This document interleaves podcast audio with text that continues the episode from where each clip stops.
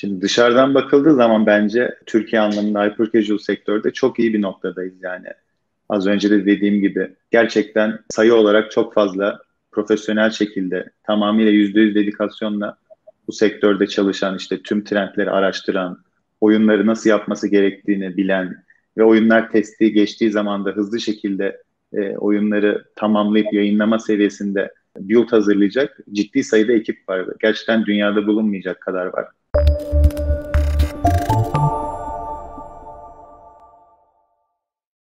Herkese merhabalar. Ben Mobidiktum'dan Batuhan. Bugünkü konuğum Crazy Labs Türkiye Müdürü Onur Uça. Onur hoş geldin. Hoş bulduk Batuhan. Davet için teşekkür ederim. Onur teşekkürler davetimizi kabul ettiğin için. Hızlıca başlayalım. Crazy Labs uzun süredir Türkiye'de bir hub'ınız var, başarılı oyunlarınız var. İki tane e, etkinliğimize geldin, e, konuşma yaptın. Kısaca. Crazy Labs neler yapıyor? Onunla başlayalım. Ondan sonra kariyerine nasıl burada başladın? Oraya geçeceğiz. Tamamdır Batuhan. Bildiğin gibi Crazy Labs uzun süredir oyun sektöründe. 10 yıl önce kurulmuş bir firma. Hem hyper casual oyunlar geliştirip yayınlıyoruz hem de casual oyunlar geliştirip yayınlıyoruz. Ee, geçtiğimiz aylarda siz de haberini yapmıştınız. Ee, Embracer Group tarafından satın alınma durumumuz oldu. Bu da aslında bizi daha da güçlendirecek. Ee, geçtiğimiz yıl en büyük üçüncü mobil oyun publisher olarak bitirmiştik. E, bildiğin gibi sunumlarda da bahsettik. E, bu yılda Embracer Group tarafından satın alındık. Aslında bu satın almanın e, bize sağladığı güçle yatırımlarımızı daha da arttırmayı planlıyoruz ve hem bu konumumuzu e, bir sonraki yıl için korumayı planlıyoruz hem de e, daha üst sıralara çıkmayı planlıyoruz diyebilirim sana. Süper.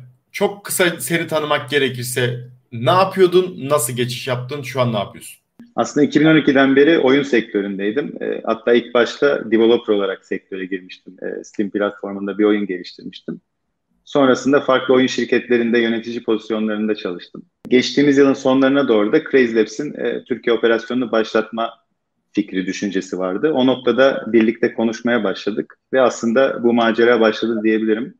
İlk başta Crazy Labs'in biraz çekinceleri vardı çünkü dışarıdan bakıldığı zaman gerçekten zor gözüken bir pazar. İçeride çok fazla oyuncu var, çok fazla publisher, çok fazla stüdyo var ama e, çalışmaya başladığımız zaman aslında doğru hamlelerle kısa sürede e, Türkiye gibi bir pazarda iyi bir noktaya gelebileceğimiz görmüş olduk. Şu anda bu şekilde çalışmalarımız devam ediyor aslında. Süper. Türkiye operasyonunda genel olarak neler var? Yani farklı neler var? Hub konusunda birazdan gelecek ama global operasyona baktığımız zaman e, neler farklı bizde? Bir kere Hyper tarafına bakacak olursak aslında kesinlikle en ilgi çekici stüdyoların Türkiye'de olduğunu söyleyebilirim yani. Profesyonel anlamda işte büyük ekipler kurularak ciddi bir operasyonla Hyper Casual oyunlar geliştiren stüdyoların sayısı en fazla Türkiye'de aslında. Bu noktada bizim de Türkiye operasyonunda hem profesyonel olarak çalıştığımız stüdyolar var hem de işte birazdan senin de söylediğin Crazy Up İstanbul e, projemiz var. Burada da biraz daha başlangıç aşamasında olan ekipleri iyi bir noktaya getirip e, kısa bir sürede onları da profesyonel stüdyo seviyesine çeviriyoruz. Yani aslında Türkiye operasyonumuz iki ayaklı olarak ilerliyor diyebilirim. Onur İstanbul'da açtığınız Crazy Hubs'ı anlatır mısın? Niye açıldı? E, şu an orada neler yapıyorsun? Tamamdır Batuhan bahsedeyim. E, Crazy Hubs'ın ilk dönemini Mayıs ayında başlattık. Aslında hedefimiz e, zaten Crazy Labs olarak e, uzun süredir Türkiye'deki potansiyeli görüyorduk. Ama ekiplerin bir noktada e, zorlandığı konuları da görüyoruz. Yani bazı ekipler teknik olarak çok yetenekli olmasına rağmen fikir konusunda veya oyunlaştırma konusunda eksikleri olduğu için oyunlarını işte CPI geçip yayınlama noktasına götüremiyor veya tam tersi oyun fikri bulma e, veya game design konusunda oyunlaştırma konularının çok iyi olmalarına rağmen teknik konulardaki eksiklerinden veya marketi bilmemelerinden dolayı sorunlar yaşıyordu. Biz de aslında bu iki problemi çözmek için veya e, tekil olup diğer parçasını bulamadığı için ilerleyemeyen kişilerin ekip olmasını sağlamak için Crazy Apps İstanbul'u başlatmaya karar verdik ve işte bu yılın başında duyurularımızı yaptık ve başvurularımızı açtık. Orada da ekip olarak başvuranlar oldu, tekil olarak başvuranlar oldu. Tek kişi olarak başvuranları birbiriyle tanıştırdık. Birbirleriyle tabii ki e, anlaşmaları durumunda onları ekip haline getirdik ve çalışmalarımıza başladık. Crazy Apps'ta ekiplere hem eğitim veriyoruz hem de birebir e, oyun geliştirme şansımız, fırsatımız oluyor. E, bu sayede aslında bir publisher'la e, stüdyonun arasında olacak, uzaktan olacak ilişkiyi yan yanayken yapıyoruz ve gerçekten e, kısa sürede ekiplerin belli noktalardan çok daha üst noktalara geldiğini hatta programın artık ikinci ayıyla birlikte e, CPI testini geçip e, retention testiyle birlikte oyun yayınlayacak noktaya geldiğini görüyoruz. O yüzden e, çok efektif bir program olduğunu söyleyebilirim sana. Projeyi Ocak ayında duyurmuştuk. Tam böyle pandemi dönemine denk geldiği için ilk başvuru sürecimiz 3 aya yakın sürdü. Mayıs ayında da ilk hub'ı açtık. Şu an 4 aylık periyodunun sonuna geliyoruz. Kasım ayında da e, hub'ın ikinci dönemini başlatacağız. Tamam. Crazy Hubs'ı Mayıs döneminde açtınız. İstanbul'da şu anda kaç kişiye ev sahipliği yapıyor? Bir de başka şehirler açma planınız var mı? Şöyle Crazy Hub İstanbul'u Mayıs ayında aslında 20-25 kişilik bir kapasitede olacak şekilde açtık. Çünkü hedefimiz her ekiple, herkesle birebir de ilgilenebilmekti. Şu an içeride 10 tane ekip var. Ve bu ekipler mezun olduktan sonra da ikinci dönemde gene 10 civarı ekip almayı planlıyoruz. Şu an için tamamıyla fokusumuz İstanbul. Verdiğimiz finansal destekle de aslında farklı şehirlerden yine programa ilgi duyan adayların işte 3-4 aylığına İstanbul'a yerleşip geldiğini görüyoruz. Yani ona o yüzden şu an e, ekstra olarak hani farklı bir şehirde açalım gibi bir planımız yok. Ama tabii ilerisi için hiç belli olmaz. Daha farklı şeylerde duyurabiliriz. Her, her an her şey olabilir. ee, çok ufak şeyden bahsettin. Yani en yetenekli stüdyolar yani Türkiye'de bulunuyor. Şu an sence Türkiye'de Hyper Türkiye'deki konumu tamam belli yani global chart'a baktığın zaman ama nereye evriliyor aynı zamanda? Yani şu anki konum sence nasıl ve nereye doğru evriliyor? Şimdi dışarıdan bakıldığı zaman bence Türkiye anlamında hyper casual sektörde çok iyi bir noktadayız yani. Az önce de dediğim gibi gerçekten sayı olarak çok fazla profesyonel şekilde tamamıyla %100 dedikasyonla bu sektörde çalışan işte tüm trendleri araştıran, oyunları nasıl yapması gerektiğini bilen ve oyunlar testi geçtiği zaman da hızlı şekilde e, oyunları tamamlayıp yayınlama seviyesinde build hazırlayacak ciddi sayıda ekip var. Gerçekten dünyada bulunmayacak kadar var. Ama bir noktada bu reputasyonumuzu da korumak için şey diyebilirim hani sadece işte prototip e, üreten tamamıyla kendini buraya odaklamış. Hani aslında prototip makinesine dönen stüdyolar oluşmasını bir noktada engellememiz lazım. Yaratıcı, inovatif işler yapmaya devam etmemiz lazım. Bu şekilde ben Türkiye'deki casual sektörünün daha da büyüyeceğine inanıyorum. Şimdi şöyle bir şey var. Ben tabii LinkedIn'de e, olabildiğince tüm stüdyoları takip etmeye çalışıyorum. İşte şu kadar prototip yaptık. Tabii ki bu da bir hedef.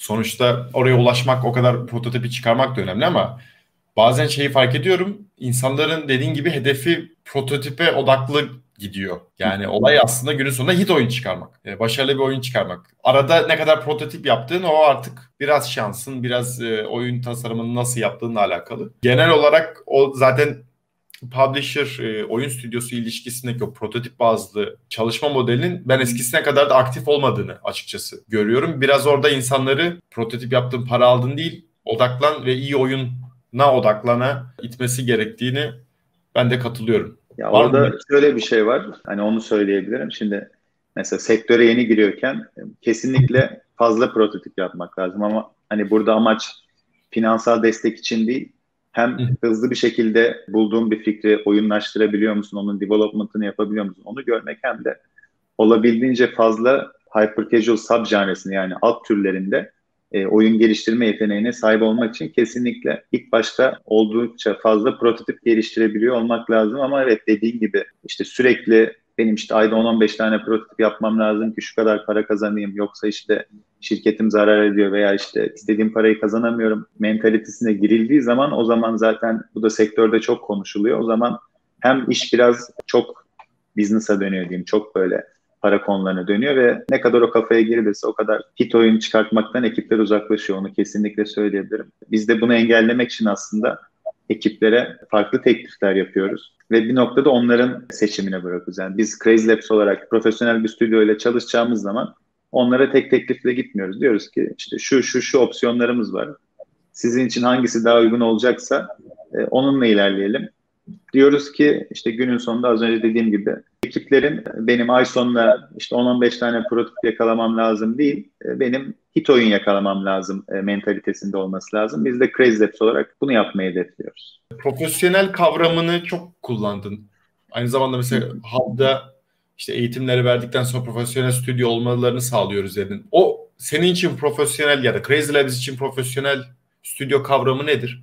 Şöyle bizim için aslında profesyonel bir stüdyo dediğimiz zaman portfolyosunu incelediğimiz zaman ve birebir de, de konuştuğumuz zaman hem e, hyper casual sektörüne olan hakimiyeti hem development ve tasarım anlamında şu an işte top chartlara baktığımız zaman bu seviyede e, oyunlar geliştirebiliyor olması, geliştirmiş olması ve aynı zamanda da yeri geldiğinde bizim verdiğimiz bir fikri veya stüdyonun bulduğu bir fikri olması gerektiği gibi yani birkaç hafta gibi bir sürede oyunlaştırıp kullanıcıların önüne sunabileceğimiz test edilebilir bir aslında prototip haline getirebiliyor olması bizim için e, karşı taraftakinin profesyonel bir stüdyo olduğunu gösteriyor.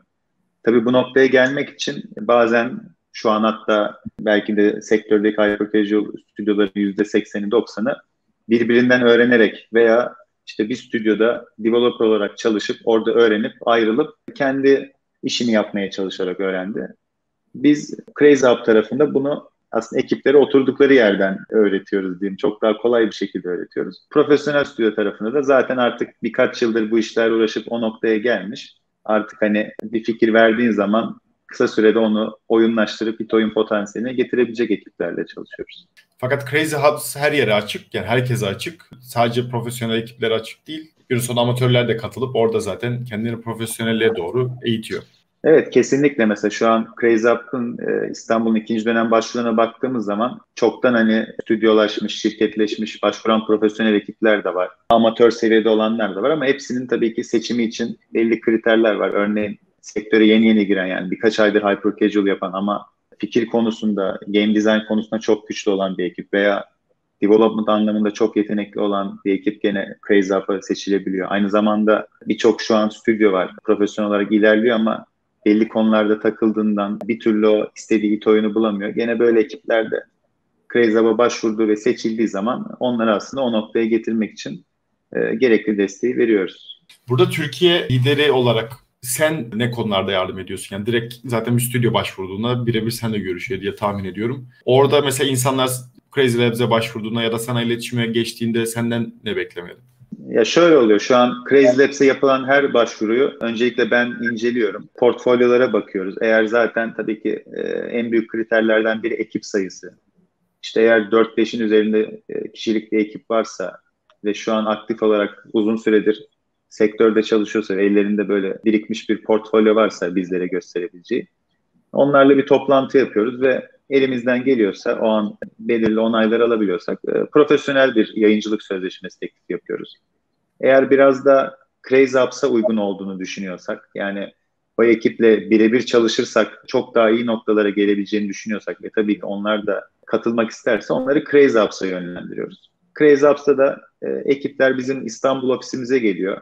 E, ben onlara birebir mentorluk veriyorum. İşte gün içinde aslında bir stüdyoyla, bir publisher'la, bir developer'ın e, yapacağı online olan çalışmayı aslında yüz yüze yapıyoruz. Yani bir sorusu olduğunda işte şu an nasıl stüdyolar, publisher'larla iletişim kuruyor? İşte Slack'ten mesaj gönderiyor, Skype'tan mesaj gönderiyor, toplantı yapabilir miyiz diyor. Biraz daha iş yavaş ilerliyor diyebilirim. Hani Crazy Ups'a katılan ekiplerin avantajı bir şey sormak istedikleri zaman sadece aslında kafasını çevirip bana sormak oluyor. Hemen cevap almak oluyor. Aynı zamanda yaptıkları işleri Crazy Labs'in ciddi anlamda uzmanlarına yani Vice President seviyesindeki çalışanlarına e, haftalık olarak sunup yine onlardan detaylı feedback alma, yorum alma şansı oluyor. Bu da aslında belki bir yılda olacak bir ya da birkaç yılda olacak işte publisher'la çalışma deneyimini 3-4 ay gibi kısa bir sürede çok daha e, iyi bir şekilde hızlandırarak ekiplere vermiş oluyor. Başvurular hala açık değil mi? İkinci dönem için açık. Şu an beklediğimizden yani zaten ilk döneme göre daha fazla başvuru bekliyorduk diyebilirim. Ama beklediğimizden de daha fazla başvuru geliyor. Normal şartlarda Ekim'in ilk haftasına kadar e, başvuru alacaktık ikinci dönem için ama şu an eğer başvurmayı düşünen arkadaşlar varsa daha çabuk başvurmalarını öneririm. E, biraz daha erken kapatacağız gibi başvuruları slotlarda olacağı için. Linkleri zaten yorumlar ekleriz. Şimdi tek metriği olan oyunları yayınladığınız bir Publishing for All programı var, konsepti var diyelim. Onu biraz açar mısın? Nedir o? Aynen açıklayayım Batuhan. Ee, Publishing for All'u yanılmıyorsam 2-3 ay önce duyurmuştuk. Aslında bu programı e, duyurmamızın amacı da gene çalıştığımız stüdyolardan ve gene sektördeki son gelişmelerden topladığımız feedbacklerle alakalıydı. E, baktığımız zaman mesela geçen yıl konuşurken biz şunu diyorduk işte her test edilen 100 oyundan bir tanesi yayınlanıyor diyorduk. Şu an bu rakam e, 150'de bire çıktı. Tabii ki bunun birçok faktörü var işte. E, herkesin konuştuğu Apple'ın yaptığı IDFA güncellemesiyle iOS tarafında CPI'lerin yükselmesi bunun bir sebebi. Bunun dışında çok daha fazla publisher'ın ve çok daha fazla stüdyonun bazen farkında olmadan birebir aynı oyunu test etmeleriyle birbirlerinin e, CPI'ni yükseltmesi gibi gibi durumlarla aslında her geçen gün biraz daha oyun yayınlamak zorlaşıyor. Yani 150'de bir olan tabloda 149 tane oyun bir noktada çöpe gitmiş oluyor. Ama hani bu da e, o 149 oyunun e, herhangi bir potansiyelin olmadığı veya başarısı oldukları anlamına gelmiyor. Biz de bunu engellemek için e, Publishing for All diye bir program duyurduk. Burada şunu yapıyoruz. İşte sırasıyla e, bir hyper oyunu yayınlanması için gereken testler e, CPI testi, retention testi, ARP testi ve sonra da oyunun scale etmesiyle yani yüksek e, user acquisition bütçeleriyle kullanıcı alıp yayınlanma süreci oluyor. Biz burada şunu yapıyoruz. Eğer bizim test ettiğimiz veya daha önce test edilip hazır zaten metrikli olan oyunlar varsa onlara bakıyoruz tekrardan. Diyelim CPI'ye bizde ilerlemesi için 30 cent gelmesi gerekiyor. Oyunu test ettik ama mesela diyelim 40 cent CPI geldi. Ama aynı zamanda oyunun retention'ı ve playtime'ını da ölçmüştük diyelim. Bu iki metrikten bir tanesi ortalamanın üzerindeyse yani retention %32 olması gereken diyelim 50 ise veya playtime bizim minimum beklentimiz işte 16 dakikayken yarım saat işte 40 dakikaysa biz diyoruz ki bu oyun scale testinde ilerlerse yine de e, gelir elde etme potansiyeli var ve biz bunu Publishing for All'la yayınlayabiliyoruz diyoruz ve oyunu aslında e, son aşamaya kadar götürüyoruz ve pozitifte olduğumuz zaman yani hem stüdyo için hem de bizler için e, oyun kar edebilecek noktadaysa oyunu direkt olarak developerların hesabından yayınlıyoruz. Hatta e, hani oyunlar açıldığı zaman e, publisher'ın logosu ve stüdyonun adı yazar ya e, Publishing for All'la çıkan oyunlarda developerların adı yazıyor. Altında Powered by Crazy Labs yazıyor. Yani sadece biz hani böyle arkadan ittirdik gibi diyoruz. E, o noktada da böyle Apple Store hesabında işte Play Store hesabında boş duracak bir oyunda ayda 5 bin dolar ile 20 bin dolar arası stüdyolara gelir gelmiş oluyor. Finansal destek gelmiş oluyor aslında. O yüzden ben Publishing for All'un da çok değerli olduğunu düşünüyorum. Valla bu problem bence de şey yani o kadar oyun geliştiriliyor, e, çöpe atılıyor. Bunların bazıları zaman zaman duyuyorum yani metrikler çok ucundan kaçmış oluyor ama publisher e, bayağı katı hani işte CPA düşük gelmedi ya da retention yüksek gelmedi şeklinde ama dediğin gibi yani metriklerden bir tanesi ise belki tekrar e, değerlendirilip oyun geliştirilebilir. Halbuki çoğu zaman e, çöpe gidiyor. O emek yani o sıradaki emek de boşa gidiyor. Orada oyunlara romantik yaklaşmayla hangi oyun değerlendirilebilir arasında çok ince bir çizgi var. Günün sonunda onda data söylüyor bize tabii ki. Orada biz Crazy Labs olarak o romantik olayını şöyle çözüyoruz. Bizim tarafta oyunlar ilk başta CPI testine giriyor. Yani ilk başta stüdyolardan. Bunu hem Crazy Apps için diyorum hem profesyonel çalıştığımız stüdyolar için diyorum. Tam bir oyun geliştirmeni istemiyoruz. Yani tam oyundan kastım retention testine girecek.